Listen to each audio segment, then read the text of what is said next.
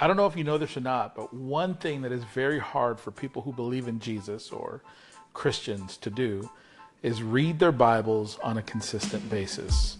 Let's face it, we're just not very disciplined. Humanity is scarred with the lack of consistency. So, what I'm going to do is, I am going to read a chapter from the Bible every day and put a funky beat behind it. Now, I know that there are already apps out there that uh, you could listen to your Bible to, like YouVersion, but YouVersion doesn't have my voice reading it to you. So I hope that you'll join me, and I hope that this will be a help to you. In the beginning, the Word already existed. The Word was with God, and the Word was God. He existed in the beginning with God. God created everything through him, and nothing was created except through him. The Word gave life to everything that was created, and His life brought light to everyone. The light shines in the darkness, and the darkness can never extinguish it. God sent a man, John the Baptist, to tell about the light so that everyone might believe because of his testimony. John himself was not the light, he was simply a witness to tell about the light.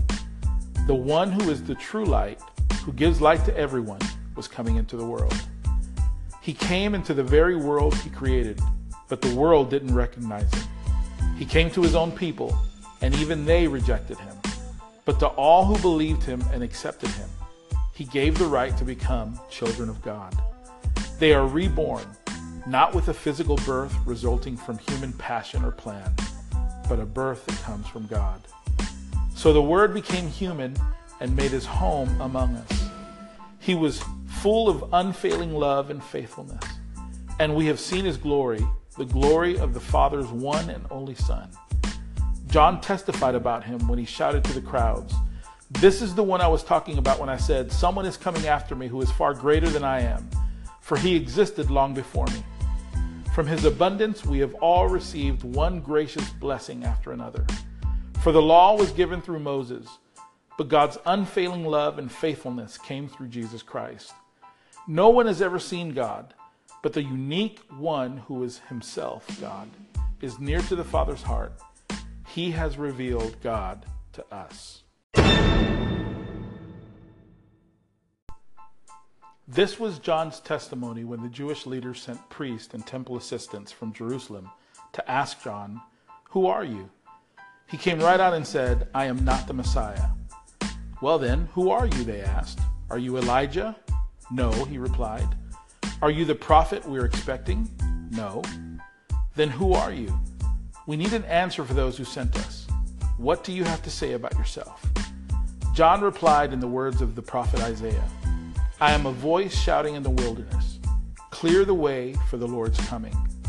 Then the Pharisees who had been sent asked him, If you aren't the Messiah or Elijah or the prophet, what right do you have to baptize? John told them, I baptize with water, but right here in the crowd is someone you do not recognize. Though his ministry follows mine, I'm not even worthy to be his slave and untie the straps of his sandals. This encounter took place in Bethany, an area east of the Jordan River, where John was baptizing. The next day, John saw Jesus coming toward him and said, Look, the Lamb of God who takes away the sin of the world. He is the one I was talking about when I said, A man is coming after me who is far greater than I am, for he existed long before me. I did not recognize him as the Messiah, but I have been baptizing with water so that he might be revealed to Israel. Then John testified, I saw the Holy Spirit descending like a dove from heaven and resting upon him. I didn't know he was the one, but when God sent me to baptize with water, he told me, the one on whom you see the Spirit descend and rest is the one who will baptize with the Holy Spirit. I saw this happen to Jesus, so I testify that he is the one chosen of God.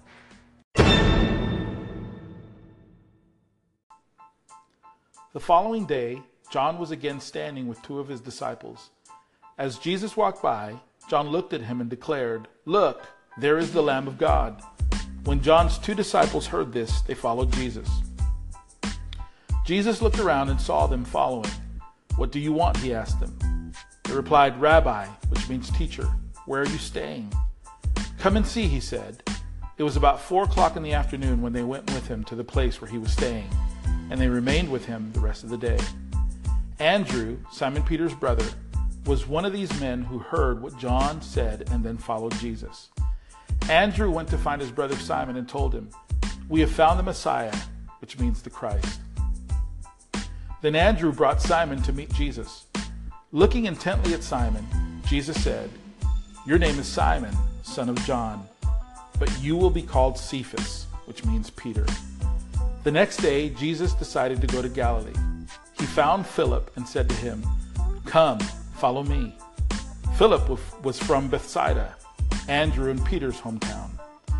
Philip went to look for Nathanael and said to him, we have found the very po- person Moses and the prophets wrote about. His name is Jesus, the son of Joseph from Nazareth. Nazareth, exclaimed Nathanael. Can anything good come from Nazareth? Come and see for yourself, Philip replied. As they approached, Jesus said, Now here is a genuine son of Israel, a man of complete integrity. How do you know about me? Nathanael asked. Jesus replied, I could see you under the fig tree before Philip found you. Then Nathanael exclaimed, Rabbi, you are the Son of God, the King of Israel. Jesus asked him, Do you believe this just because I told you I had seen you under the fig tree?